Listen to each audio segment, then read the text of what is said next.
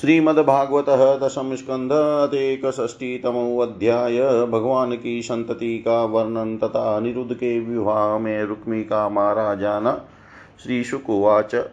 एकैकशस्तः कृष्णस्य पुत्रान् दशदशा बला। अजीजनन्नवमान् पितुः सर्वात्मसम्पदा। गृहादनपगं वीक्ष्य राजपुत्रोऽच्युतं स्थितं प्रेष्ठं न्यमंसन्त स्वं न ततत्त्वविदः स्त्रिय। चावब्जकोशवदना यत बाहुनेत्र सप्रेमहासरसवीक्षितवल्गुजल्पैः समोहिता भगवतो न मनो विजेतुं स्वेभिभ्रमैः समकश समशकनवनिता विभुम्नः। स्मायावलोकवदसितभावहारी भ्रूमण्डलप्रहितसौरतमन्त्रसौण्डै पत्न्यस्तु षोडशसहस्रमनङ्गबाणैर्यस्येन्द्रियं विमथितुं कर्णैर्न शेकु इत्थं रमापतिमवाप्य पतिं स्त्रियस्ता ब्रह्मादयोऽपि न विदुः पदवीं यदीयाम् बेजुमुदा विरतमेदितयानुरागहासावलोकनवसङ्गमलालसाध्यम् प्रत्युदगमासनवराहरणपादशौच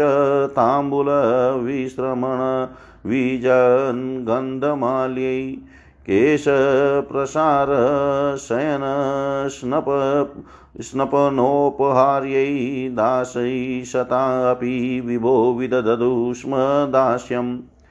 तासां या दशपुत्राणां, कृष्णस्त्रीणां पुरोदिता अष्टौ महिष्यस्तत्पुत्रान् प्रद्युम्नादीन् गृणामि ते। चारुदेष्णसुदेष्णश्च, चारुदेहश्च वीर्यवान्, सुचारुचारुगुप्तश्च भद्रचारुस्तथापर। चारुचन्द्रो विचारुश्च, चारुश्च दशमो हरे प्रद्युम्न प्रमुखा जाता, रुक्मिण्यां नावमापितु। भानु सुभानु स्वभानु प्रभानु भानुमास्तथा चन्द्रभानु बृहद्भानुरतिभानुस्तथाष्टमम् श्रीभानुप्रतिभानुश्च सत्यभामात्मजा दश साम्ब सुमित्रपुरीजित जिच, सहस्रजित्, विजयश्चित्रकेतुश्च वसुमान् द्रविडक्रतु जाम्बवत्या, सुता हि एते साम्बाद्या पितृसम्मता।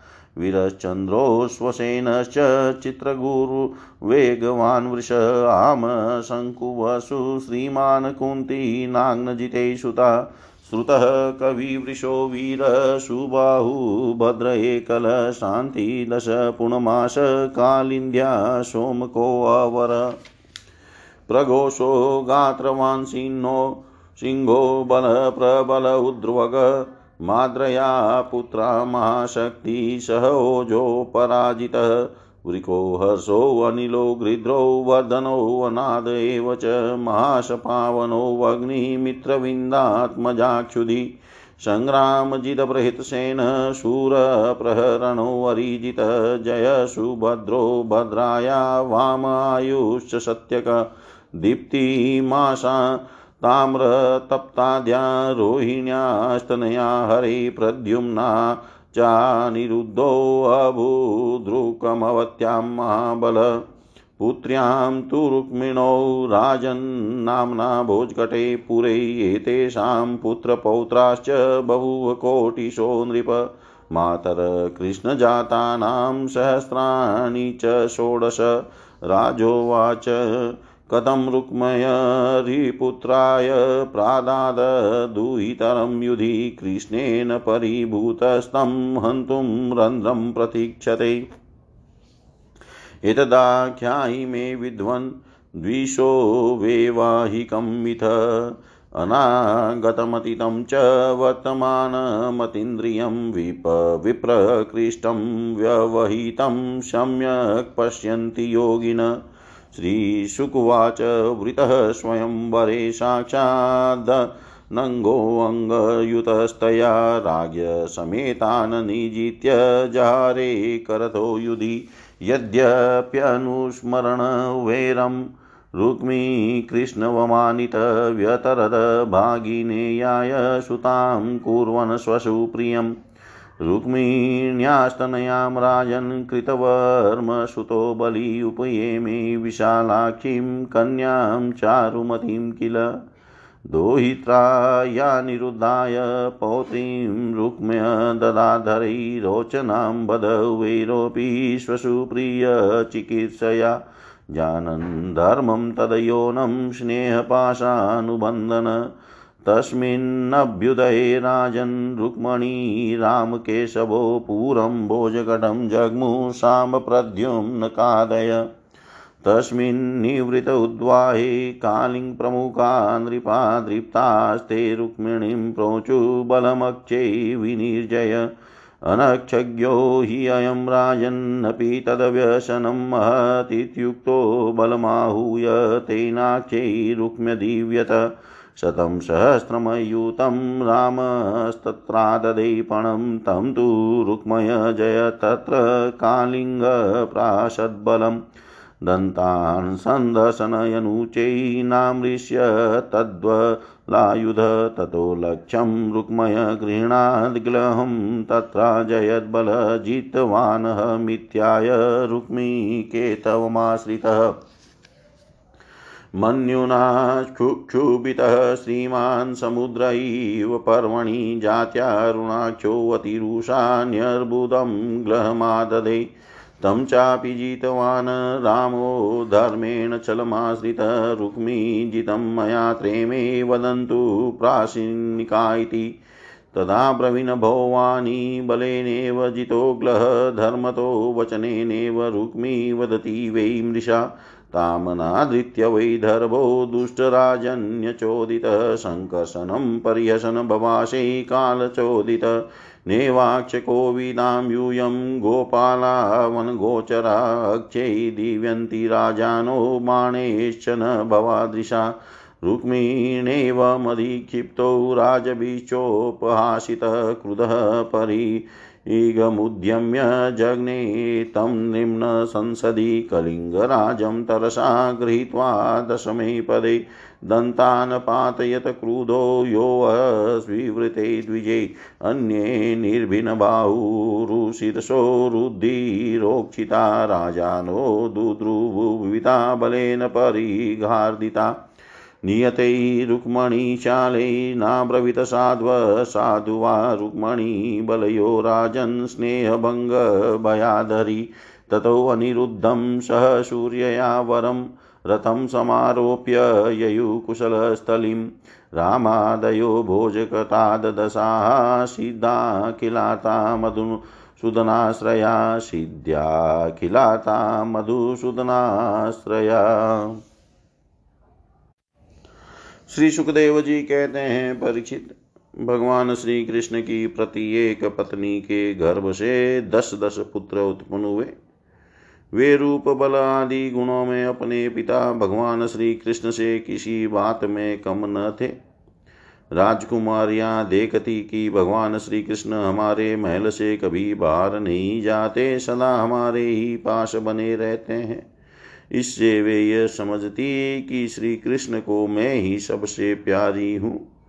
परीक्षित सच पूछो तो वे अपनी पति भगवान श्री कृष्ण का तत्व उनकी महिमा नहीं समझती थी। वे सुंदरियाँ अपने आत्मानंद में एक रस स्थित भगवान श्री कृष्ण के कमल कली के समान सुंदर मुख, विशाल बाहु कर्ण स्पर्शी, नेत्र प्रेम भरी, मुस्कान रसमही चितवन और मधुरवाणी से स्वयं ही मोहित रहती थी। वे अपने श्रृंगार संबंधी हाव भावों से उनके मन को अपनी ओर खींचने में समर्थ न हो सकी। वे सोलह हज़ार से अधिक थी, अपनी मंद मंद मुस्कान और तिरछी चितवन से युक्त मनोहर भावों के इशारे से ऐसे प्रेम के बाण चलाती थी, जो काम कला के भावों से परिपूर्ण होते थे, परंतु किसी भी प्रकार से किन्हीं साधनों के द्वारा वे भगवान के मन एवं इंद्रियों में चंचलता नहीं उत्पन्न कर सकी। परीक्षित ब्रह्मादि बड़े बड़े देवता भी भगवान के वास्तविक स्वरूप को या उनकी प्राप्ति के मार्ग को नहीं जानते। उन्हीं रमा रमण भगवान श्री कृष्ण को उन स्त्रियों ने पति के रूप में प्राप्त किया था। अब नित्य निरंतर उनके प्रेम और आनंद की अभिवृद्धि होती रहती थी और वो, वे प्रेम भरी मुस्कुराहट, मधुर चितवन, नव समागम की लालसा आदि से भगवान की सेवा करती रहती थी। उनमें से सभी पत्नियों के साथ सेवा करने के लिए सैकड़ों दासियाँ रहती फिर भी जब उनके महल में भगवान पधारते, तब वे स्वयं आगे जाकर आदर पूर्वक उन्हें लिवा लाती, श्रेष्ठ आसन पर बैठाती, उत्तम सामग्रियों से उनकी पूजा करती, चरण कमल पकारती पान लगाकर खिलाती, पाँव दबाकर थकावट दूर करती, पंखा जलती, इत्र फुलेल चंदन आदि लगाती। फूलों के हार पहनाती, केश संवारती सुलाती स्नान कराती और अनेक प्रकार के भोजन कराकर अपने हाथों भगवान की सेवा करती। परीक्षित मैं कह चुका हूँ कि भगवान श्री कृष्ण की प्रत्येक पत्नी के दस दस पुत्र थे। उन रानियों में आठ पट रानियाँ थी, जिनके विवाह का वर्णन मैं पहले कर चुका हूँ। अब उनके प्रद्युम्न आदि पुत्रों का वर्णन करता हूँ। रुक्मणी के गर्भ से दस पुत्र वे प्रद्युम्न चारु देशन शुद्धेशन पराक्रमी चारु देह सुचारु चारु गुप्त भद्र चारु चारु चंद्र विचारु और दसवा चारु। ये अपने पिता भगवान श्री कृष्ण से किसी बात में कम न थे। सत्य भामा के भी दस पुत्र थे भानु सुभानु स्वभानु, प्रभानु भानुमान चंद्र भानु वृद भानु अति भानु श्री भानु और प्रतिभानु। जापवती के भी सांब आदि दस पुत्र थे सांब सुमित्र, पुरुजित, सतजित, सहस्रजित, विजय, चित्रकेतु, वसुमान, द्रविड़ और क्रतु। ये सब श्री कृष्ण को बहुत प्यारे थे। नाग्नजीति सत्या के भी दस पुत्र वे वीरचंद्र अश्वसेन चित्रांगु वेगवान वृष आम शंकु वसु और परम तेजस्वी कुंती। कालिंदी के दस पुत्र ये थे, श्रुत कवि, वृषवीर, सुबाहु भद्र शांति दस पूर्णमास और सबसे छोटा सोमक। मद्र देश की राजकुमारी लक्ष्मणा के गर्भ से प्रघोष गात्रवान सिंह बल प्रबल उद्रवग महाशक्ति सह ओज अपराजित का जन्म हुआ। मित्र विंदा के पुत्र थे वृक हस अनिल गृध्र वर्धन नाद महासपावन वग्नि और क्षुदी। भद्रा के पुत्र थे संग्राम जित बृहत सेन शूर प्रहरण अरिजित जय, सुभद्र, वाम, आयु और सत्यक इन पटरानियों के अतिरिक्त भगवान की रोहिणी आदि सोलह हज़ार एक सौ और भी पत्नियाँ थी। उनके दीप्तिमान और ताम्र तप्त आदि दस दस पुत्र हुए। रुक्मणी नंदन प्रद्युम्न का मायावती रति के अतिरिक्त भोजकट नगर निवासी रुक्मी की पुत्री रुक्मवती से विवाह हुआ था। उसी के गर्भ से परम बलशाली अनिरुद्ध का जन्म हुआ। परीक्षित श्री कृष्ण के पुत्रों की माता ही सोलह हज़ार से अधिक थी, इसलिए उनके पुत्र पौत्रों की संख्या करोड़ों तक पहुँच गई। राजा परीक्षित ने पूछा परम ज्ञानी मुनीश्वर भगवान श्री कृष्ण ने रणभूमि में रुक्मी का बड़ा तिरस्कार किया था, इसलिए वह सदा इस बात की घात में रहता था कि अवसर मिलते ही श्री कृष्ण से उसका बदला लूँ। और उनका काम तमाम कर डालू।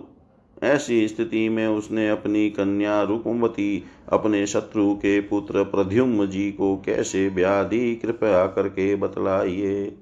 दो शत्रुओं में श्री कृष्ण और रुक्मी, में फिर से परस्पर वैवाहिक संबंध कैसे हुआ? आपसे कोई बात छिपी नहीं है, क्योंकि योगी जन भूत भविष्य और वर्तमान की सभी भली सभी बातें भली भांति जानते हैं।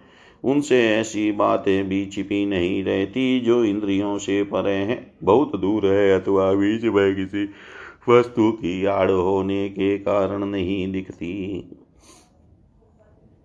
श्री सुखदेव जी कहते हैं, परिचित प्रद्युम जी मूर्तिमान काम देव थे। उनके सौंदर्य और गुणों पर रीझ कर रुक्मवती ने स्वयं वर में उन्हीं को वरमाला पहना दी।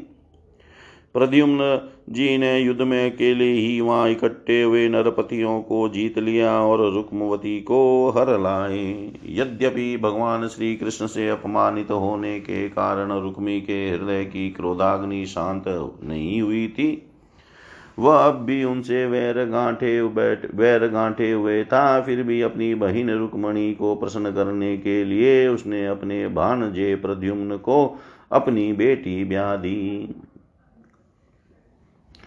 परीक्षित दस पुत्रों के अतिरिक्त अतिरिक्त रुक्मणी जी के एक परम सुंदरी बड़े बड़े नेत्रों वाली कन्या थी। उसका नाम था चारुमती। कृतवर्मा के पुत्र बलि ने उसके साथ विवाह किया। परीक्षित रुक्मी का भगवान श्री कृष्ण के साथ पुराना वैर था। फिर भी अपनी बहन रुक्मणी को प्रसन्न करने के लिए उसने अपनी पौत्री रोचना का विवाह, रुक्मणी के पौत्र अपने नाती दोहित्र अनिरुद्ध के साथ कर दिया।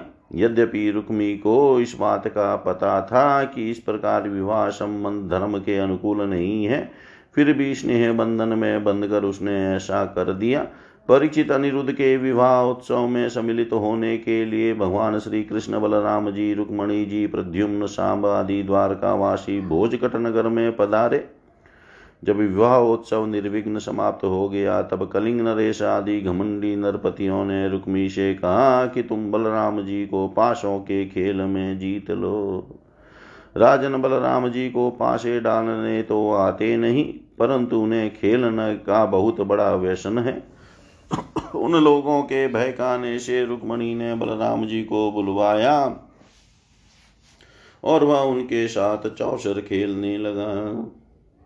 बलराम जी ने पहले सौ फिर हज़ार और इसके बाद दस हज़ार मुहरों का दाव लगाया।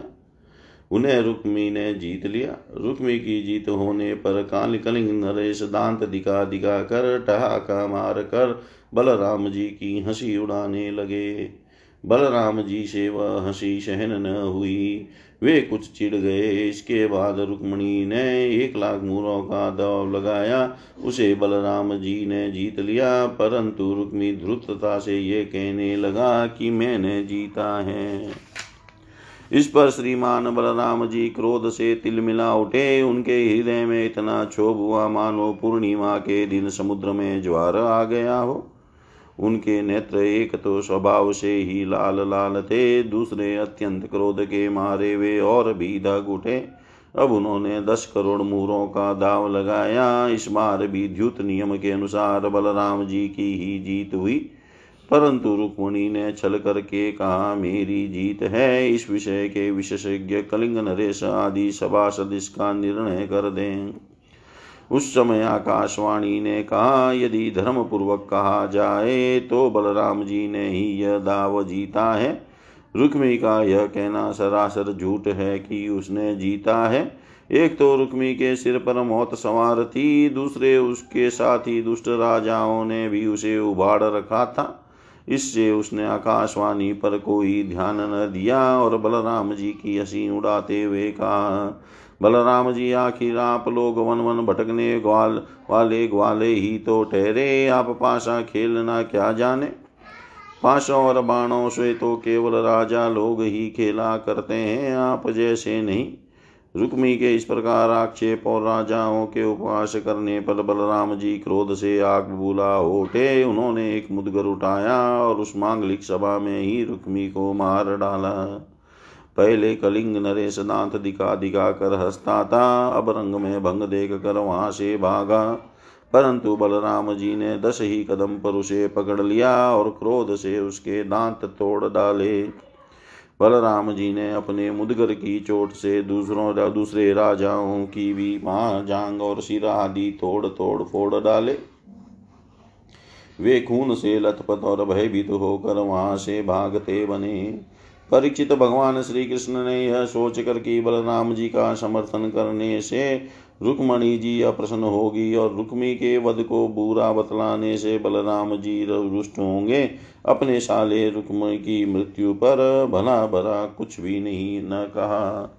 इसके बाद अनिरुद्ध जी का विवाह और शत्रु का वध दोनों प्रयोजन सिद्ध हो जाने पर भगवान के आश्रित बलराम जी आदि यदुवंशी नवविवाहिता दुल्हन रोचना के साथ अनिरुद्ध जी को श्रेष्ठ रथ पर चढ़ाकर भोजकट नगर से द्वारकापुरी को चले आए। इति श्रीमद्भागवते महापुराणे पारमंस्यां संहितायां दशमस्कन्धे उत्तरार्धे।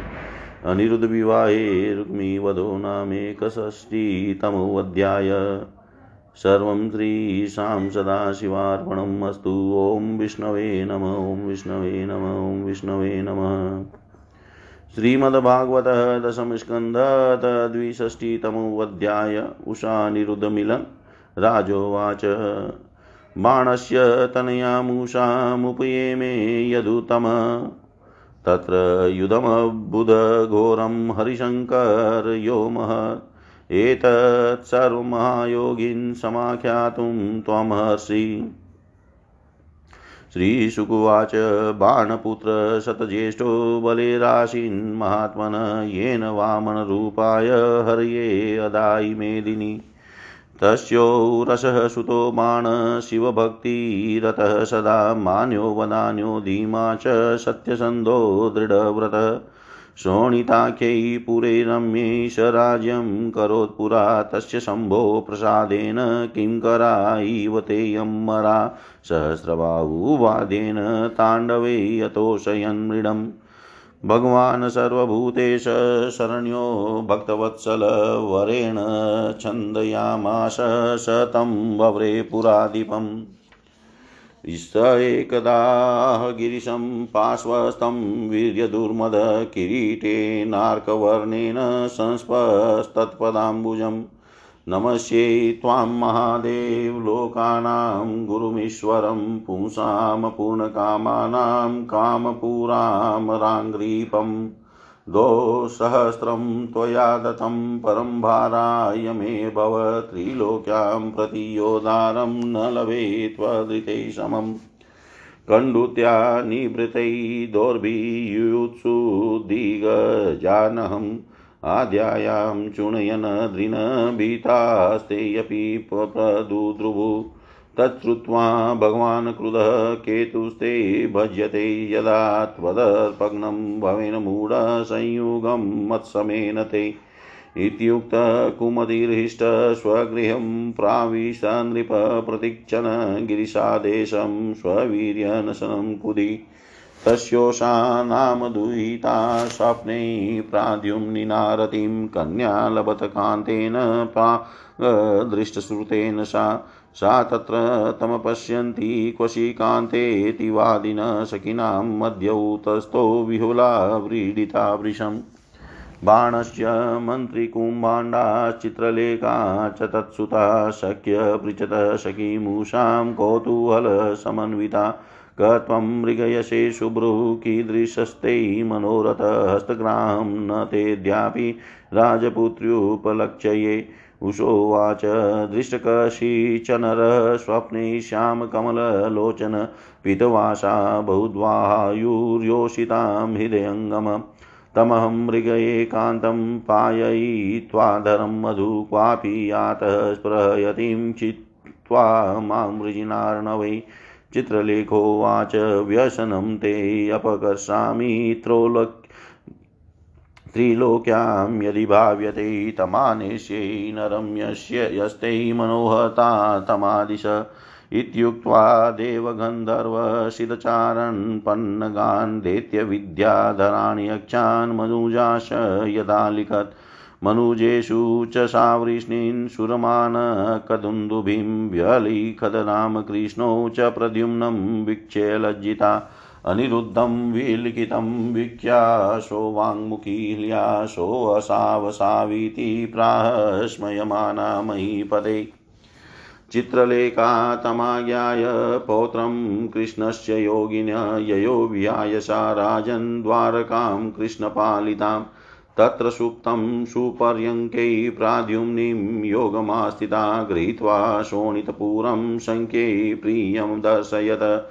सा च तं सुन्दरवरं विलोकय मुदितानना दुष्प्रेक्षये स्वगृहे पुम्बीरे मे प्राद्युम्निनाशमम् परार्घ्यवासस्त्रगन्धधूपदीपासनादिभिः पानभोजन भक्ष्येश्च वाक्ये शुश्रू स याचितः गूढकन्या पुरे शश्वत् प्रवद दस्नेहयातया नाह गणान् स बुबुधैषया पहतेन्द्रिय। तां तथा यदुवीरेण भुज्यमानां मतव्रतां हेतुभिलक्षया च क्रूराप्रीतां दुर्वच्छदे। भटा वेदया चक्रुराजस्ते दुहितुर्वयं विचेष्टितं लक्ष्यमयाम कन्याया कुलदूषणम्। अनपायिभिरस्माभिगुप्तायाश्च गृहे प्रभो कन्याया दूषणं पुंभि दुष्प्रेक्ष्यायां न विद्महे। ततः प्रवर्तितो बाणो दुहितु श्रुतदूषण त्वरितकन्यकागारं प्राप्तोऽद्राक्षिद यद्दुद्वहम् कामात्मजं तं भुवनेकसुन्दरं श्यामं पिशङ्गाम्बरमम्बुजेक्षणम् बृहद्भुजं कुण्डलकुन्तलत्विषास्मितावलोकेन च मण्डिताननं दिव्यन्तमक्षै प्रिययाभिनिम्नया तदङ्गसङ्गस्तनकुङ्कुमस्त्रजम वायोर्ददानं मधुमलिकाश्रितां तस्याग्र आशिनमवेक्षय विस्मितः स तं प्रविष्टं मृतमाततायिभिर्भटैरनिकेरवलोक्य माधव उद्यम्य मौर्वं परिघं व्यवस्थितो यथान्तको दण्डधरो जिगांशया जिगृक्षया तान् परितः प्रसर्पतः, शुनो यथा शुकरयुत्तपो। अनः ते अन्यमाना भवनाद् विनिर्गता, निर्भिन्न बूर्धोरुभुजा प्रदुद्रुवो। तं नागपाशैः बलिनन्दनो बली ग्रन्थं स्वसैन्यं कुपितो बबन्धः उषावृशं शोकविषादविवला बद्धं निशम्या शुक्लाक्षयरोदिषित्। बद्धं निशम्या शुक्लाक्षयरोदिषित।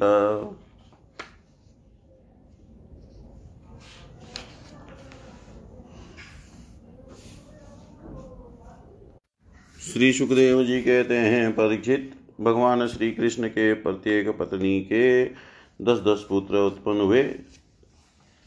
वे रूप बल आदि गुणों में श्री कृष्ण से कम न थे। राजा परिचित ने पूछा, महायोग संपन्न मुनीश्वर, मैंने सुना है कि यदुवंश शिरोमणि अनिरुद्ध जी ने बाणासुर की पुत्री उषा से विवाह किया था और इस प्रसंग में भगवान श्री कृष्ण और शंकर जी का बहुत बड़ा घमासान युद्ध हुआ था। आप कृपा करके यह वृतांत विस्तार से सुनाइए। श्री सुखदेव जी ने कहा, परिचित महात्मा बलि की कथा तो तुम सुन ही चुके हो। उन्होंने वामन रूपधारी भगवान को सारी पृथ्वी का दान कर दिया था। उनके सौ लड़के थे। उनमें सबसे बड़ा था बाणासुर। दैत्यराज बलि का और पुत्र बाणासुर भगवान शिव की भक्ति में सदा रत रहता था। समाज में उसका बड़ा आदर था। उसकी उदारता और बुद्धिमता प्रशंसनीय थी। उसकी प्रतिज्ञा अटल होती थी और सचमुच वह बात का धनी था। उन दिनों वह परम रमणीय शोणितपुर में राज्य करता था। भगवान शंकर की कृपा से इंद्रादि देवता नौकर चाकर की तरह उसकी सेवा करते थे। उसके हज़ार भुजाएँ थी। एक दिन जब भगवान शंकर तांडव नृत्य कर रहे थे, तब उसने अपने हज़ार हाथों से अनेकों प्रकार के बाजे बजाकर उन्हें प्रसन्न कर लिया। सचमुच भगवान शंकर बड़े ही भक्त वत्सल और शरणागत रक्षक हैं। समस्त भूतों के एकमात्र स्वामी प्रभु ने बाणासुर से कहा, तुम्हारी जो इच्छा हो मुझसे मांग लो। बाणासुर ने कहा, भगवान, आप मेरे नगर की रक्षा करते हुए यहीं रहा करें। एक दिन बल पौरुष उसके घमंड में चूर बाणासुर ने अपने समीप ही स्थित भगवान शंकर के चरण कमलों को सूर्य के समान चमकीले मुकुट से छूकर प्रणाम किया और कहा देवाधिदेव, आप समस्त चराचर जगत के गुरु और ईश्वर है। मैं आपको नमस्कार करता हूँ। जिन लोगों के मनोरथ अब तक पूरे नहीं हुए, उनको पूर्ण करने के लिए ही लिए आप कल्प वृक्ष हैं। भगवान, आपने मुझे एक हज़ार भुजाएँ दी है, परंतु वे मेरे लिए केवल भार रूप हो रही है, क्योंकि त्रिलोकी में आपको छोड़कर मुझे अपनी बराबरी का कोई वीर योद्धा ही नहीं मिलता, जो मुझसे लड़ सके। आदि देव एक बार मेरी बाहों में लड़ने के लिए इतनी खुजलाहट हुई कि मैं दिग्गजों की ओर चला, परंतु वे भी डर के मारे भाग खड़े हुए। उस समय मार्ग में अपनी बाहों की चोट से मैंने बहुत से पहाड़ों को तोड़ फोड़ डाला था। बाणासुर की यह प्रार्थना सुनकर भगवान शंकर ने तनिक क्रोध से कहा, रे मूड जिस समय तेरी ध्वजा टूटकर गिर जाएगी, उस समय मेरे ही समान योद्धा से तेरा युद्ध होगा। और वह युद्ध तेरा घमंड चूर चूर कर देगा। परीक्षित बाणासुर की बुद्धि इतनी बिगड़ गई थी कि भगवान शंकर की बात सुनकर उसे बड़ा हस हुआ और वह अपने घर लौट गया। अब वह मूर्ख भगवान शंकर के आदेश अनुसार उस युद्ध की प्रतीक्षा करने लगा, जिसमें उसके बलवीर्य का नाश होने वाला था। परिचित बाणासुर की एक कन्या थी, उसका नाम था उषा। अभी वह कुमारी ही थी कि एक दिन स्वप्न में उसने देखा कि परम सुंदर अनिरुद्ध जी के साथ मेरा समागम हो रहा है। आश्चर्य की बात तो यह थी कि उसने अनिरुद्ध जी को न तो कभी देखा था और न सुना ही था। स्वप्न में ही उन्हें न देख कर वह बोल, स्वप्न में ही उन्हें न देख कर वह बोल उठी प्राण प्यारे, तुम कहाँ हो? और उसकी नींद टूट गई। वह अत्यंत विफलता के साथ उठ बैठी और यह देख कर कि मैं सखियों के बीच में हूँ, बहुत ही लज्जित हुई। परीक्षित बाणासुर के मंत्री का नाम था कुंभांड। उसकी एक कन्या थी जिसका नाम था चित्रलेखा। उषा और चित्रलेखा एक दूसरे की सहेलियाँ थी। चित्रलेखा ने उषा से कौतूहल पूछा सुंदरी राजकुमारी, मैं देखती हूँ कि अभी तक किसी ने तुम्हारा पानी ग्रहण भी नहीं किया है। फिर तुम किसे ढूंढ रही हो और तुम्हारे मनोरथ का क्या स्वरूप है? उषा ने कहा सकी मैंने स्वप्न में एक बहुत ही सुंदर नवयुवक को देखा है। उसके शरीर का रंग सांवला सांवला सा है। नेत्र कमल दल के समान है। शरीर पर पीला पीला पीताम्बर पहरा रहा है। भुजाएँ लंबी लंबी है और वह स्त्रियों का चित चुराने वाला है। उसने पहले तो अपने अधरों का मधुर मधु मुझे पिलाया, परंतु मैं उसे अदा कर पी ही न पाई थी कि वह मुझे दुख के सागर में डालकर न जाने कहाँ चला गया। मैं तरसती ही रह गई। सखी, मैं अपने उसी प्राण वल्लभ को ढूंढ रही हूँ। चित्रलेखा ने कहा, सखी, यदि तुम्हारा चित चोर त्रिलोकी में कहीं भी होगा और उसे तुम पहचान सकोगी तो मैं तुम्हारी विरह वैता अवश्य शांत कर दूँगी। मैं चित्र बनाती हूँ, तुम अपने चित चोर प्राण वल्लभ को पहचान कर बतला दो।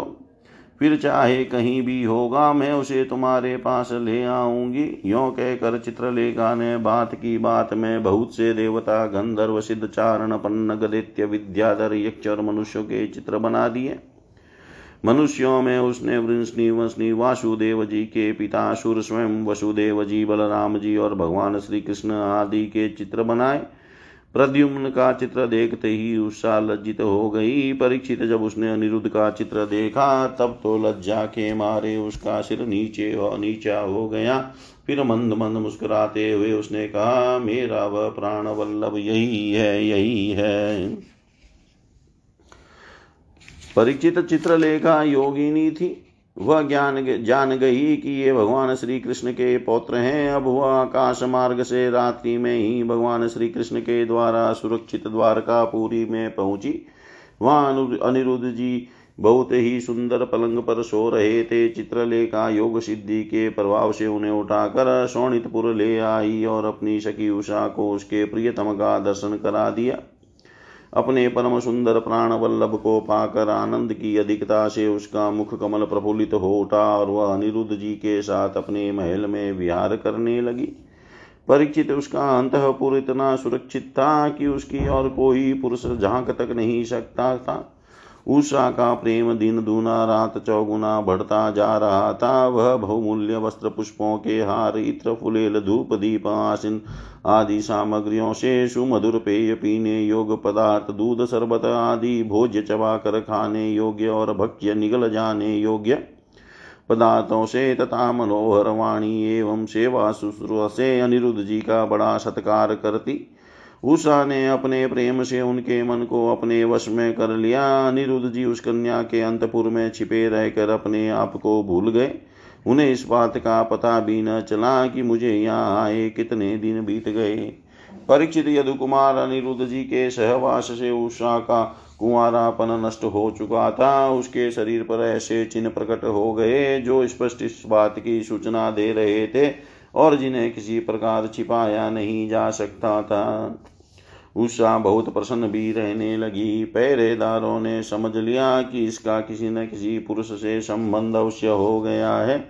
उन्होंने जाकर बाणासुर से निवेदन किया, राजन, हम लोग आपकी अविवाहिता राजकुमारी का जैसा रंग ढंग देख रहे हैं, वह आपके कुल पर बट्टा लगाने वाला है। पर वो इसमें संदेह नहीं कि हम लोग बिना क्रम टूटे रात दिन महल का पहरा देते रहते हैं। आपकी कन्या को बाहर के मनुष्य देख भी नहीं सकते। फिर भी वह कलंकित कैसे हो गई? इसका कारण हमारी समझ में नहीं आ रहा है। परिचित पहरेदारों से यह समाचार जानकर कि कन्या का चरित्र दूषित हो गया है, बाणासुर के हृदय में बड़ी पीड़ा हुई। वह झटपट उषा के महल में जा दमका और देखा कि अनिरुद्ध जी वहाँ बैठे हुए हैं। प्रिय परिचित अनिरुद्ध जी स्वयं कामावतार प्रद्युम्न जी के पुत्र थे। त्रिभुवन में उनके जैसा सुंदर और कोई न था।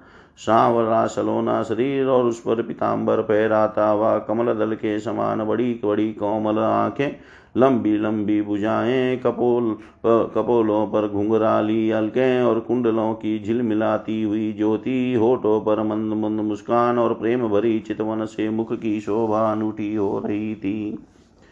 अनिरुद्ध जी उस समय अपनी सब ओर से सज धज कर बैठी हुई प्रियतमा उषा के साथ पासे खेल रहे थे। उनके गले में बसंती बेला के बहुत सुंदर पुष्पों का हार सुशोभित तो हो रहा था और उस हार में उषा के अंग का संपर्क होने से उसके वक्ष स्थल की केसर लगी हुई थी। उन्हें उषा के सामने ही बैठा देख कर बाणासुर विस्मित चकित हो गया। जब अनिरुद्ध जी ने देखा कि बाणासर बहुत से आक्रमणकारी शस्त्रा शस्त्र से सुजित वीर सैनिकों के साथ महलों में घुस आया है, तब वे उन्हें धराशाही कर देने के लिए लोहे का एक भयंकर परिग लेकर डट गए। मानो स्वयं काल दंड लेकर मृत्यु खड़ा हो। बाणासुर के साथ आए हुए सैनिक उनको पकड़ने के लिए ज्यो ज्यो उनकी ओर झपटते त्यों तो वे उन्हें मार मार कर गिराते जाते ठीक वैसे ही जैसे शूरों का शूरों के दल का नायक कुत्तों को मार डाले। अनिरुद्ध जी की चोट से उस सैनिकों के सिर भुजा जंगा आदि अंग टूट फूट गए और वे महलों से निकल भागे। जब बलि बाणासुर ने देखा कि यह तो मेरी सारी सेना का संहार कर रहा है, तब क्रोध से तिलमिला उठा और उसने नागपाश से उन्हें बाँध लिया। उषा ने जब सुना कि उसके प्रियतम को बाँध लिया है, तब वह अत्यंत शोक और विषाद से विवल हो गई। उसके नेत्रों से आँसू की धारा बहने लगी, वह रोने लगी। इति श्रीमद्भागवते महापुराणे पारमंस्यां सहितायां दशम स्कन्धे उत्तरार्धे अनिरुद्ध बन्धो नाम द्विषष्टितमोऽध्याय सर्वं श्रीशां सदाशिवार्पणम् अस्तु। ॐ विष्णवे नम ॐ विष्णवे नम ॐ विष्णवे नमः। श्रीमद्भागवत दशम स्कंद त्रिषष्टितमोऽध्याय भगवान श्री कृष्ण के साथ बाणासुर का युद्ध श्रीशुकुवाच, पश्यतां चानिरुदं तद्वन्दूनां च भारत चत्वारो वार्षिकामाशा व्यतीयुरनुशोचतां नारदात् नारदा तदुपाकर्ण्य वातां वदस्य कर्म च प्रययुषोणितपुरं वृष्णय कृष्णदेवता प्रद्युम्नो युधानश्च गदसाम्भौ वत्सारण नन्दोपनन्दभद्राद्या रामकृष्णानुवर्तिन अक्षोहिणी विद्वादशभिः समेता सर्वतो दिशं रुरुधुबाणनगरं समन्तात् सात्वतः सभा भज्यमानपुरोद्यान प्राकारा जटलगोपुरं प्रेक्ष्यमाणो रुषाभीष्टस्तुल्यसैन्योऽभिनिर्ययो बाणार्तैः भगवान् रुद्र ससुतैः प्रमतैर्वृत आरुह्य नन्दिवृषभं युधे रामकृष्णयो। आशितः सुतुमुलं युद्धमद्भुतं रोमहर्षणं कृष्णशङ्करयो राजन् प्रद्युम्न गुह्योरपि कुम्भाण्डकुपकर्णाभ्यां बलेन स संयुग साम्बस्य बाणपुत्रेण बाणेन स सात्यके ब्रह्मादय सुराधीशा मुनय सिद्धचारणा गन्धर्वाप्सरसो यक्षा विमाने द्रष्टुमागमन् शङ्करानुचराञ्चे चौरीभूतप्रमथगुह्यकाण्डाकिनी यातुदाना च वेतालान् स विनायकान् प्रेतमातृपिशासा च कुष्माण्डान् ब्रह्मरक्षसा द्रावयामाश तीक्ष्णाग्रैः शरैषा गन्धनुश्च युते धनुष्युते पृथग्विद्धानि प्रायुक्तपिनाक्यस्त्राणि साङ्गिने प्रत्यस्त्रैः शमयामाश साङ्गपाणिरविस्मित ब्रह्मास्त्रस्य च ब्रह्मास्त्रं वायव्यस्य च पार्वतम्, आग्नेयस्य च पार्जन्यं, नेजं पाशुपतस्य च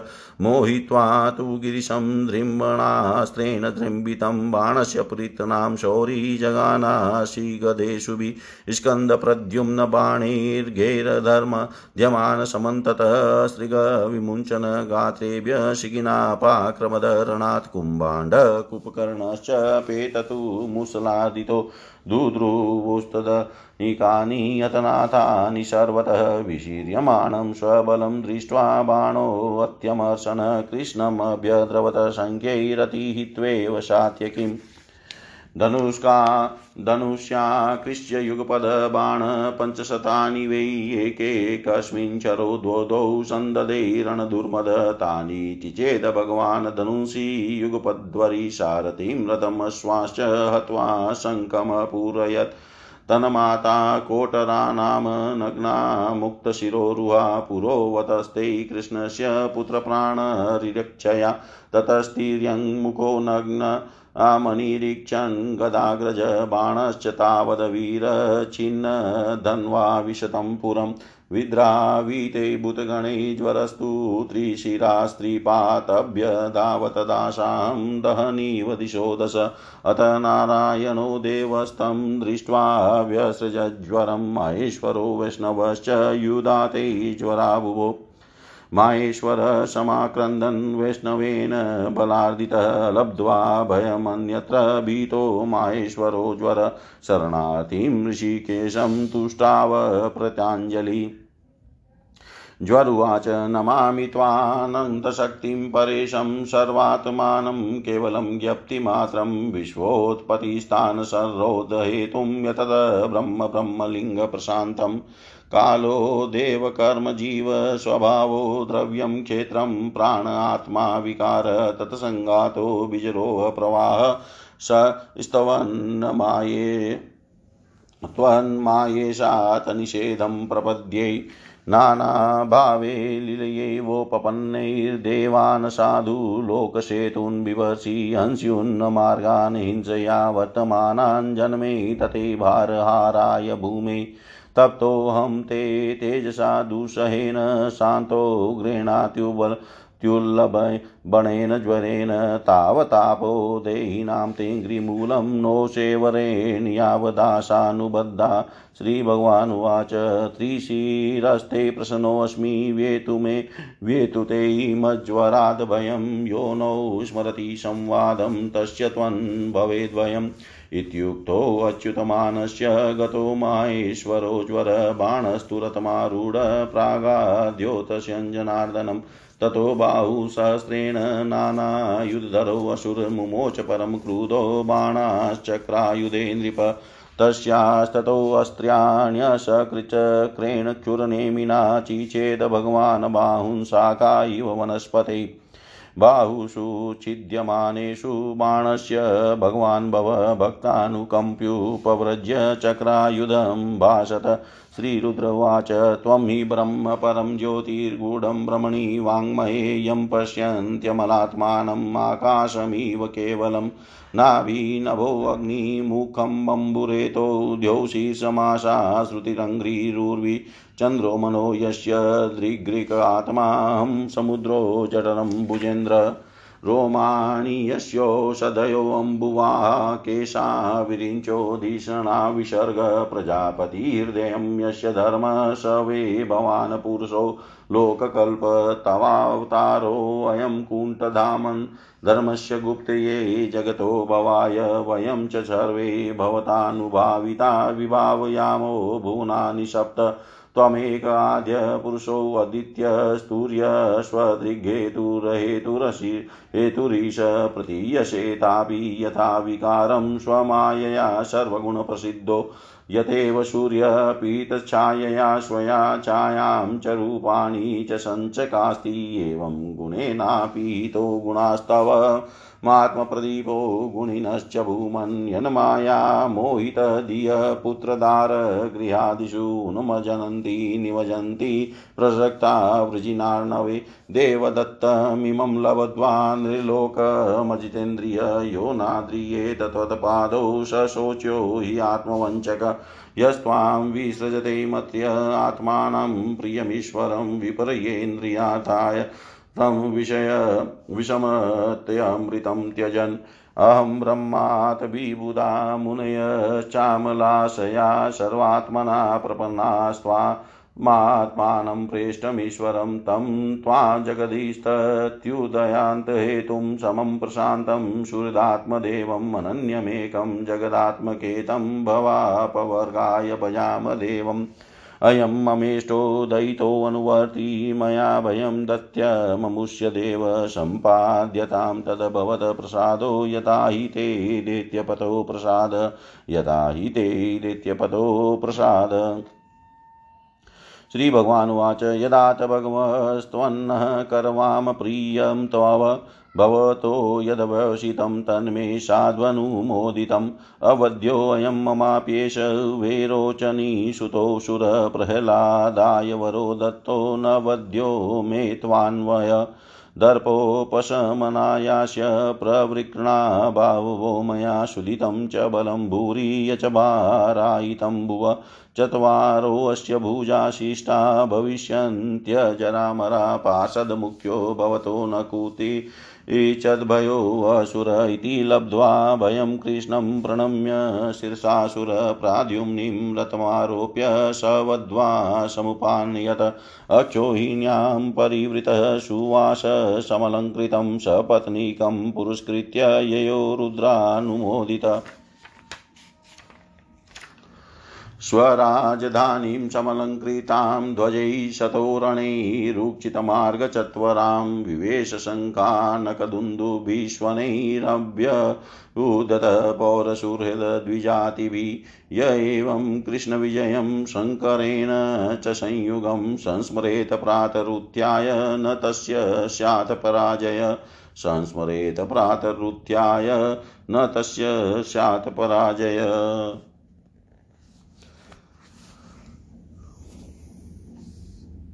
इति श्रीमद्भागवते महापुराणे पारमहंस्यां संहितायां दशमस्कन्धे उत्तरार्धे अनिरुद्धानयनं नाम त्रिषष्टितमोऽध्याय।